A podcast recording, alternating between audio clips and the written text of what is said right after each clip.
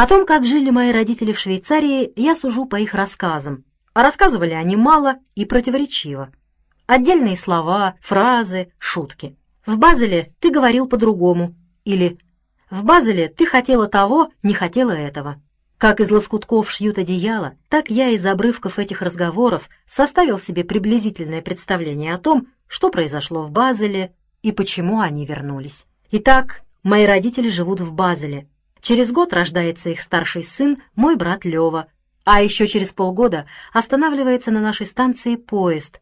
Кондуктор выносит чемодан и баулы, выносит складную детскую коляску, и выходит из вагона молодая дама с младенцем на руках. Дама эта была моя мать Рахиль, а младенец — этот самый шестимесячный Лёва, мой старший брат. С ним мать и явилась к своим родителям. Что случилось? А ничего. Приехала навестить родных. Но никого не обманешь. Все сразу догадались, дело неладно. Явилась ни с того ни с сего, без мужа, с грудным ребенком на руках. В доме дедушки Рахленко от людей нет отбоя. Всем интересно посмотреть на Рахиль, во что она превратилась в Швейцарии. Но главное, всем хочется узнать, почему она вернулась. И это естественно. Люди были искренне заинтересованы в ее судьбе, принимали в ней горячее участие, и вот что-то произошло, и, может быть, все пошло прахом. Конечно, мать вернулась не для того, чтобы повидать родственников и показать им внука. Моя мать вернулась из Базеля навсегда и окончательно. Не пожелала больше там жить. Почему? Якобы из-за кузин. Отец мой будто бы стал ухаживать за кузинами. Были у него кузины с материнской стороны. Но это, конечно, отговорка. Не отрицаю, мама была ревнивая. Но не потому, что отец ей изменял. У него этого и в мыслях не было. Не такой он был человек. Для него, кроме матери, никого не существовало. Мать была ревнива от своего характера, от своей властности, вспыльчивости, считала мужа своей собственностью. Но, повторяю, кузины — это отговорка. Причины были гораздо глубже.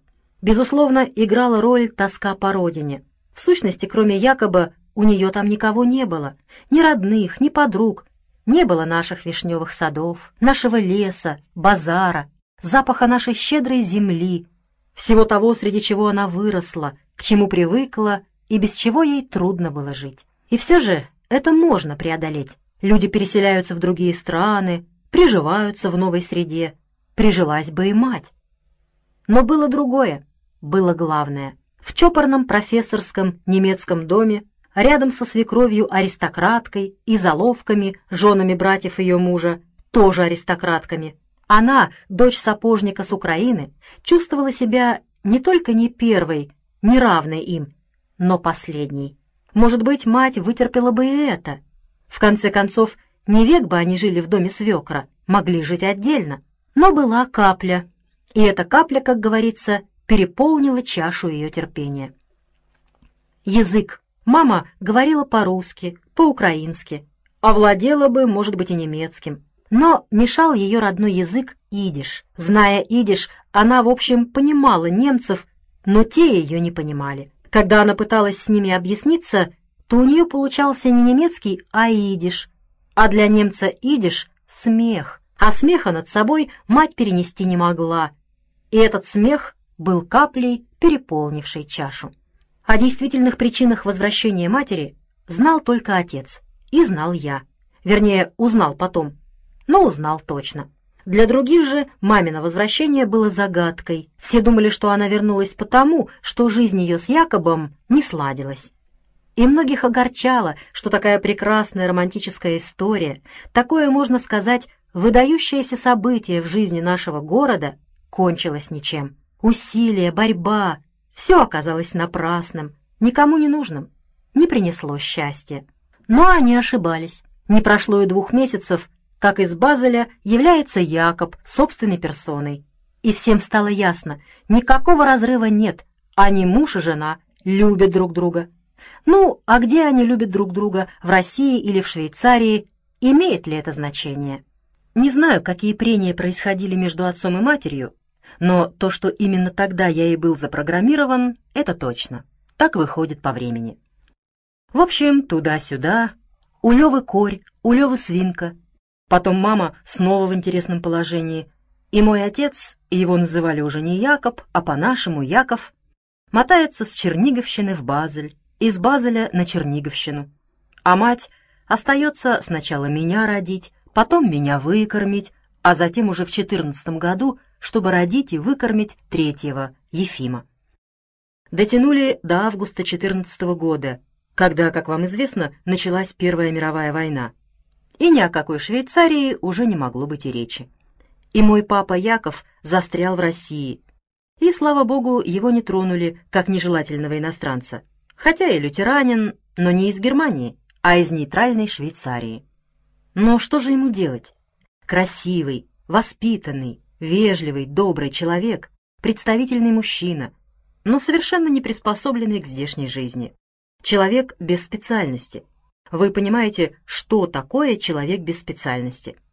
Понимаете. Тогда вы должны понять, что такое интеллигент без специальности. Интеллигент без высшего образования. Пустое место. К физической работе не привык, к письменной не годится, плохо знал язык. Но ведь работать надо, содержать семью надо. Нельзя с женой и детьми сидеть на шее у дедушки Рахленко. И дедушка Рахленко решил пустить его по торговой части. Я уже говорил вам, что мой дедушка Рахленко, хотя и был сапожник, но был мудрейший и очень значительный человек. Больше того, самый уважаемый и почтенный. Габбе – староста в синагоге. Обычно на эту должность избирался человек состоятельный, чтобы мог и на синагогу дать, и бедным помочь, и с начальством поладить. А для этого что нужно? Нужны деньги. И Габбе обычно выбирали человека достойного, но с деньгами. У нас же выбрали моего дедушку, сапожника Рахленко. Его достоинство и мудрость были дороже любых денег. О дедушке я вам расскажу потом, а пока замечу только, что как мудрый и деловой человек он придумал для моего отца торговое дело, и вот какое именно. Был у нас сосед по фамилии Плоткин, по имени Кусиел. Кусиел Плоткин. Если охарактеризовать его одним словом, то слово это будет «неудачник». Есть такие люди. Они работящие, трудолюбивые, но не везет, не идет, за что не возьмутся, не получается. Имел Кусиел мясное дело, ловчонку. Такие ловчонки у нас назывались ядками. Плоткин ездил по окрестным деревням, закупал скот, забивал его и торговал мясом в своей ядке. Но он был невезучий, маленький, кривобокий, некрасивый. Первая жена умерла, вторая завела любовника, мужниного приказчика, поселила в своем доме. Кусиел ездил по деревням, закупал скот, а она с этим любовником забавлялась. А когда приказчик — любовник хозяйской жены, то на хозяйские деньги он смотрит, как на свои. Если хозяйская жена — его жена, то и хозяйская касса — его касса. Если же Кусиел посылал приказчика закупать скот, а сам оставался дома, то негодница жена — устраивала несчастному Кусиелу такую жизнь, какую бы не вынесла ни одна скотина. И вот дедушка Рахленко предлагает Кусиелу прогнать мерзавца-приказчика, а вместо него взять моего отца. И пусть отец проработает у него год. Если за этот год они сойдутся, понравятся друг другу и дело у них пойдет, то Кусиел возьмет отца в компанию. Отец будет тогда не приказчик, а компаньон, будет иметь в деле половинную долю. Через год, если все будет хорошо, отец внесет половину стоимости ядки, и будущие доходы они будут делить пополам. Откуда отец возьмет деньги? Ну, как вы понимаете, ядка Кусиела не такая уж крупная фирма, не General Motors. Деньги понадобятся не слишком-то большие. Кое-что отец привез из Швейцарии, кое-что даст он, Авраам Рахленко. И кроме того, у него такая репутация, такое имя, что если потребуется заем, то можно не сомневаться. Не знаю, как отнесся Кусиел к предложению через год взять отца в компанию. Может быть, это ему не слишком понравилось, ведь каждому хочется быть единоличным хозяином в своем деле. Но прогнать негодяя-приказчика, мошенника, вора, любовника жены, а вместо него взять такого честного, порядочного человека, как мой отец, это ему бесспорно пришлось по душе. И он знал, что ничего плохого, кроме хорошего, мой дедушка Рахленко предложить не может. Однако все оказалось не так-то просто. Кусел согласился, но он был не мужчина. Если жена поселяет любовника в собственном доме, то муж ее не более чем тряпка. В назначенный день дедушка и отец являются в Ятку и видят, что Кусиел сам не свой, а негодяй-приказчик стоит себе за прилавком и нахально усмехается. Дедушка показывает на моего отца и спрашивает: «Кусиел, кто этот человек?» «Это мой новый приказчик», — дрожа от страха, отвечает Кусиел. Дедушка кивает в сторону нахала-приказчика. «А кто этот человек?» «Это мой бывший приказчик», — заикаясь, отвечает Кусиел. «Ты с ним рассчитался?» «Рассчитался». «Полностью и честь честью?» «Полностью и честь честью». Тогда дедушка спрашивает у приказчика: «Ты имеешь обиду на хозяина?» «Мне хозяйка запретила уходить из-за прилавка», — заявляет этот нахал. «Но у тебя нет хозяйки», — говорит дедушка. «У тебя был хозяин. Но теперь он тебе не хозяин, а ты ему не работник». С этими словами дедушка берет приказчика за грудки, вытаскивает из-за прилавка и выкидывает из магазина к чертовой матери на мостовую. А жене Кусиела дедушка сказал: «Если ты будешь позорить своего мужа, то придется вас развести и выдать тебя замуж за Рябова Янкеля». Рябой Янкель был дефективный парень, с громадной головой и короткими парализованными ногами. Сидел целый день на крылечке по-турецки, иначе сидеть не мог. Блаженно всем улыбался, и если к нему обращались, в ответ мычал что-то невразумительное. В общем, как у нас говорили, не хватало десять гривен до рубля. Ненормальный. Все к нему привыкли, никто его не обижал, ни дети, ни тем более взрослые. И вот так, таким, как говорится, способом, мой отец стал приказчиком в Ятке Кусиела Плоткина. Надо сказать, что дело это совсем непростое. Что представлял собой в то время мясоторговец? Он и гуртовщик, и мясник, и продавец. Покупать скот нужен опыт. Надо на глаз определить, как скотина откормлена, сколько в ней ценного мяса, сколько жира. Нужно уметь ощупать животное. Надо знать породу скота и место, где он откармливался. Скот в наших местах — это так называемый черкасский скот, по-научному серая украинская порода. Хорошая, даже идеальная порода как в смысле работы, так и в смысле мяса. Вы когда-нибудь видели украинского быка? Красавец! семьдесят пудов веса, больше тонны, и тащит полторы тонны. Восемь лет такой бык работает, работает как вол, извините за каламбур, потом поступает в нагул на мясо. Короче говоря, в скотине надо разбираться, иначе всучат тебе дрянь, даже больную скотину. Тут нужен опыт, опыт и опыт. Опыта у моего отца не было никакого, а у Кусиела был, он всю жизнь занимался мясом. И потому по деревням ездил Кусиел, закупал скот, а отец находился в лавке. Но продавать мясо тоже непростое дело. Каждому сорту своя цена. Одно дело, скажем, филей, край, а другое дело шея, бедро, кострец. Каждой хозяйке хочется получить кусочек получше и подешевле, понежнее и повкуснее, чтобы хватило и на суп, и на котлеты, и на жаркое, и на студень. Она пробует его и на вид, и на запах, и на цвет.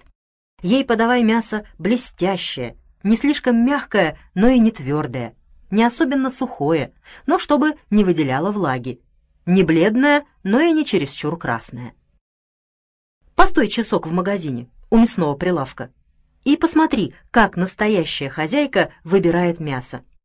Помножь это на то, что наш уезд скотоводческий, и любая женщина разбиралась в мясе не меньше, чем нынешний инженер мясохолодильной промышленности.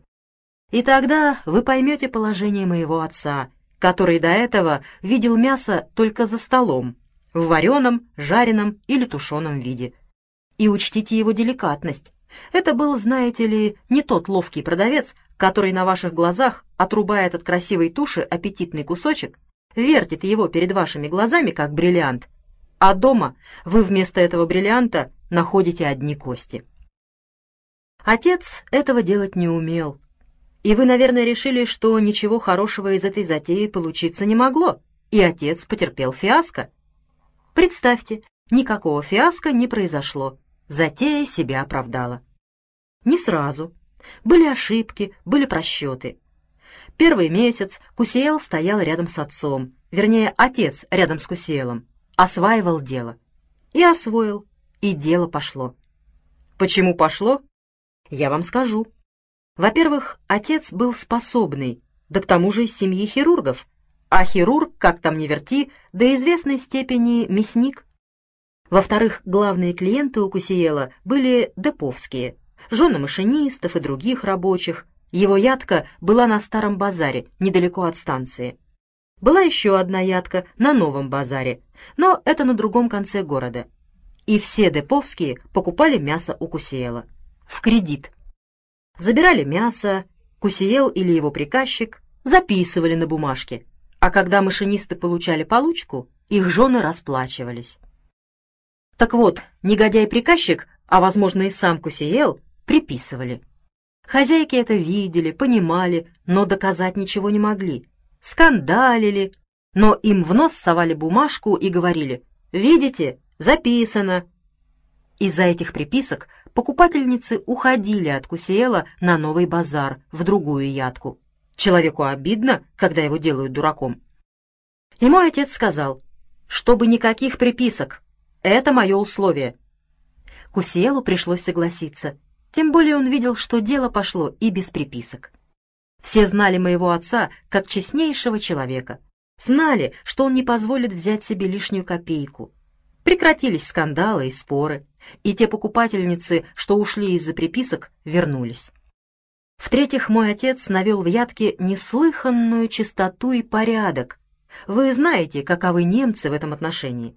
Может быть, отец вспомнил чистые немецкие мясные лавки, где висят колбасы и окорока, и гирлянды сосисок, и все выглядит так красиво и аппетитно, что хочется все это съесть. И, наконец, в-четвертых, вот это самое в-четвертых главное.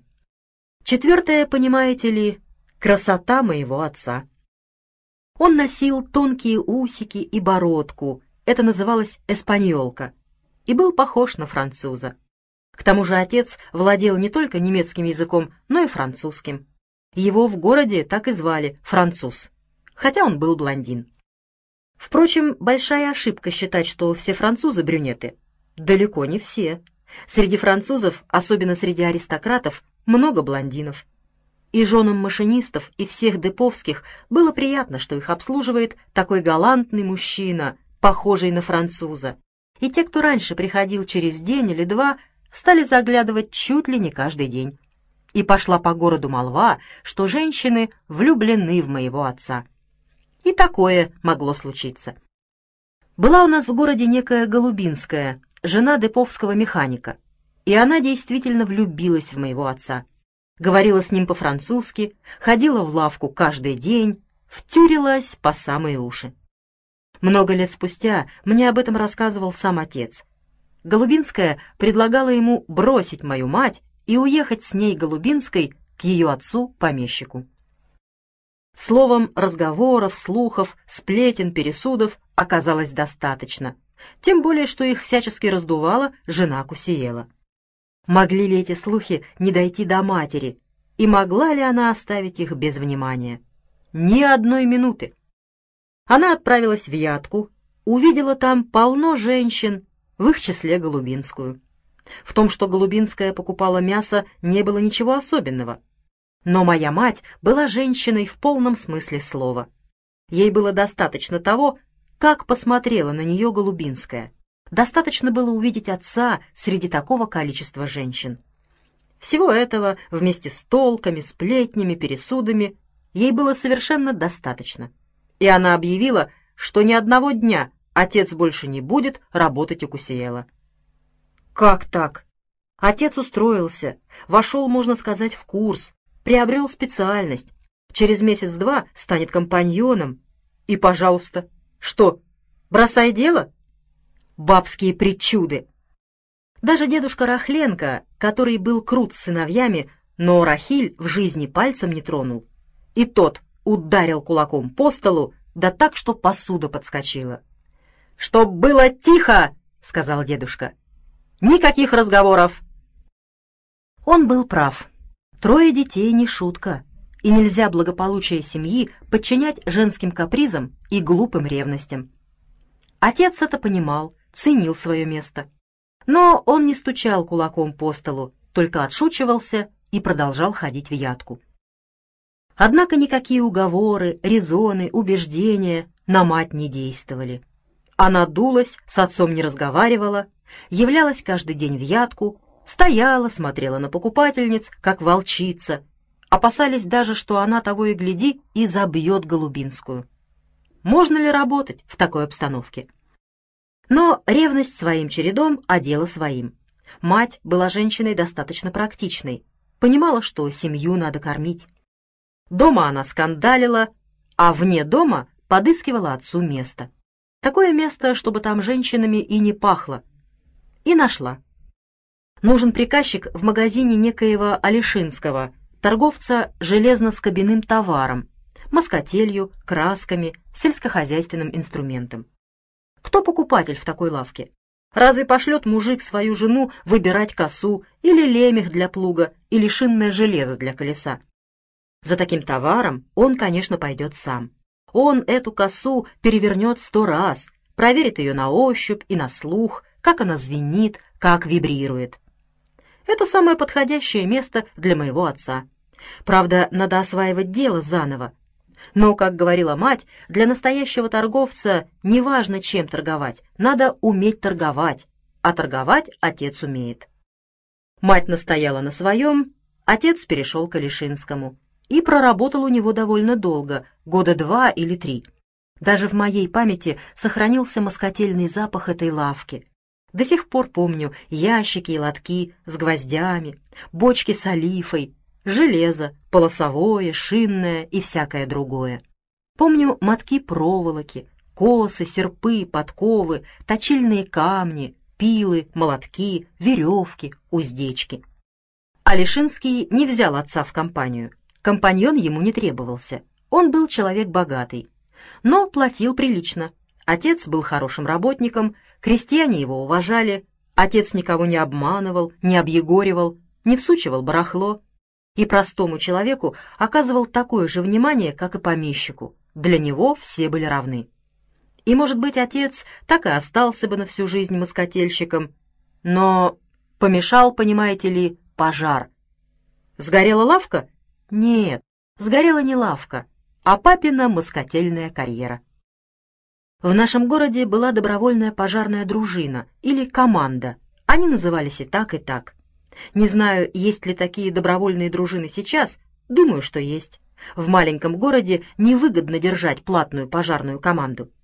Когда в небольшом городке пожар, то каждый его видит, каждый может ударить в колокол, в набат, и тогда члены пожарной команды, где бы они ни были, чем бы ни занимались, обязаны все бросить и немедленно явиться в пожарное депо, попросту говоря, в пожарный сарай, где стоят наготове бочки с водой, висят насосы, шланги, веревки, багры, ну, словом, все, что требуется для тушения пожара.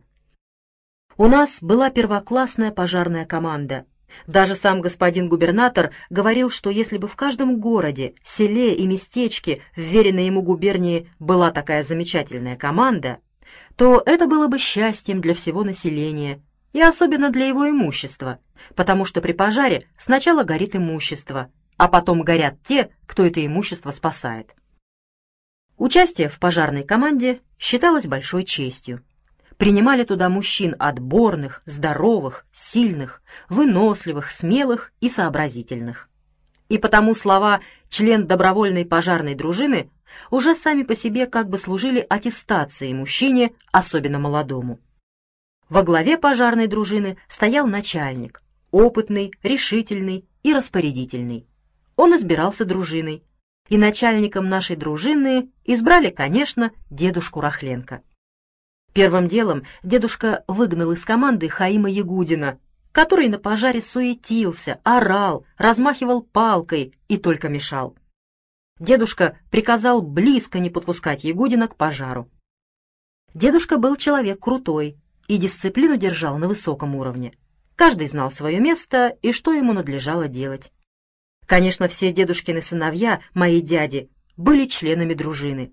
Ребята здоровые, удалые. И мой отец, как член семьи, тоже был в дружине и при пожаре немедленно являлся к назначенному месту. И вот случился пожар. В базарный день загорелись лавчонки. Отец, естественно, спешит к месту пожара, а хозяин Алешинский не пускает, приказывает выносить товары на случай, если огонь доберется до его магазина. Но у отца на первом месте общественный долг. Он спешит на пожар, тушит его с дружиной. И так он увлекся, что не заметил, как загорелся магазин его хозяина, Алешинского. И хотя магазин не сгорел, был уже конец пожара, магазин каменный и к тому же застрахованный. Все добро приказчики успели вытащить, и, в общем, Алешинский ничего не потерял, но он не мог простить отцу, что тот общественный долг поставил выше интересов своего хозяина, стал придираться, и отцу пришлось от него уйти. Тем временем, несмотря на войну, письма из Швейцарии продолжали поступать кружным путем, через нейтральную Швецию, тем более что Швейцария тоже была нейтральной страной. И, конечно, в этих письмах по-прежнему ставился вопрос о переезде в Швейцарию. Но о каком переезде могла идти речь во время войны? Смешно. В Швейцарии не представляли себе, что такое война. Но вот революция. Царя скинули, черту оседлости отменили, езжай куда хочешь. Потом Октябрьская революция, мировая война кончилась. Письма из Швейцарии шли уже прямым путем. Требования переезда в Швейцарию стали настойчивее, а сам переезд более реальным. И, насколько я понимаю, даже дедушка Рахленко склонялся к тому, чтобы отец с семьей уехал в Швейцарию. Дедушка любил свою дочь Рахиль, и Якова любил, как сына родного, и внуков любил, особенно старшего, Леву. Но дедушка видел, что зять его Яков совершенно не приспособлен к здешней жизни. Без специальности. Приказчик — это не профессия для такого человека. И на подачке из Швейцарии не проживешь. Да и унизительно. Взрослый человек, отец семейства. Надо ехать в Швейцарию. И отец, наверное, об этом мечтал, я думаю. Но мама ни в какую. Если, говорит, я там могла идти за третий сорт, то не желаю, чтобы за третий сорт шли мои дети. И сидеть на шее у свекра и свекрови тоже не хочу.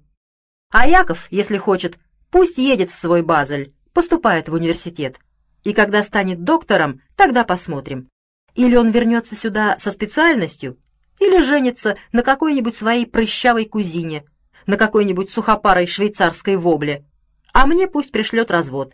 Я как-нибудь устрою свою жизнь и жизнь своих детей. Такие речи в то время.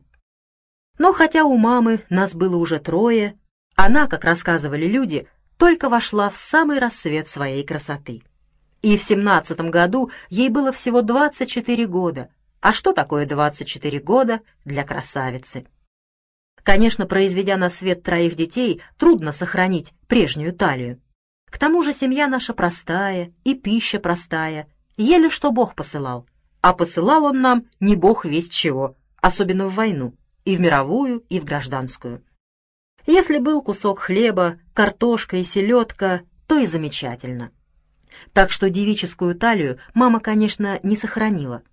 Но что касается остального прочего, то когда я с мамой приходил на базар, потому как мужики, глядя на нее, цокали языками и подмигивали друг другу, я уже тогда, хотя и был маленький, понимал, что моя мать — женщина необыкновенная.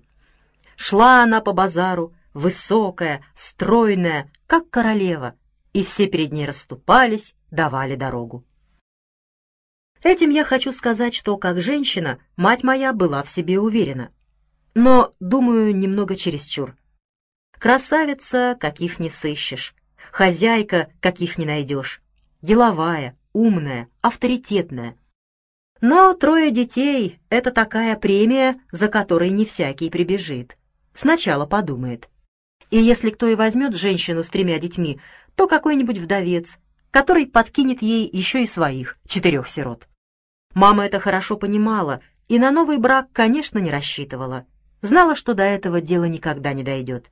Знала, что ее Яков никуда от нее не денется, потому что прикипел к ней сердцем и на всю жизнь.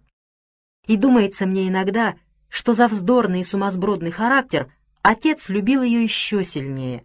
Жалел, понимал, что не со всяким она уживется.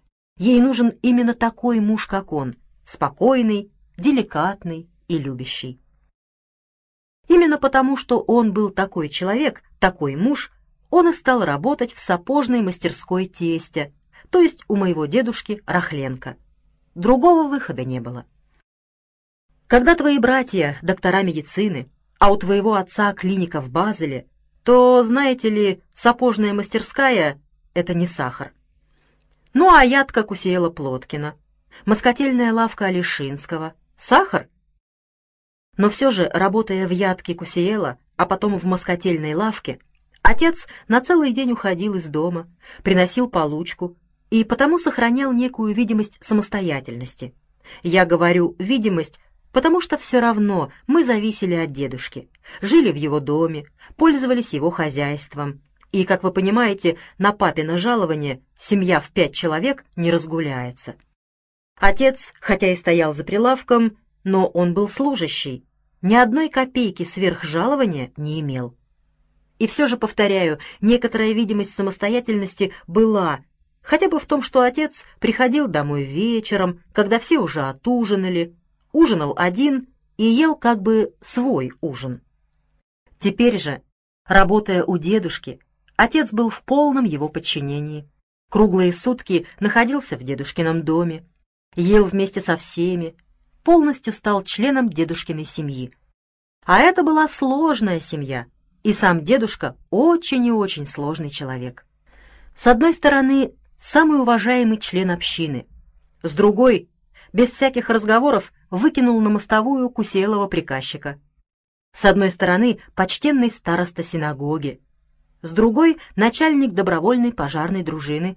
И если бы вы видели, как дедушка нахлёстывает лошадей, когда мчится на пожар, гикает и свистит, как казак, и как на пожаре ругается, извините за выражение, матом, и лезет в огонь, то вы бы поняли, что это был сложный и противоречивый характер, и моему отцу было не так-то просто к нему приладиться.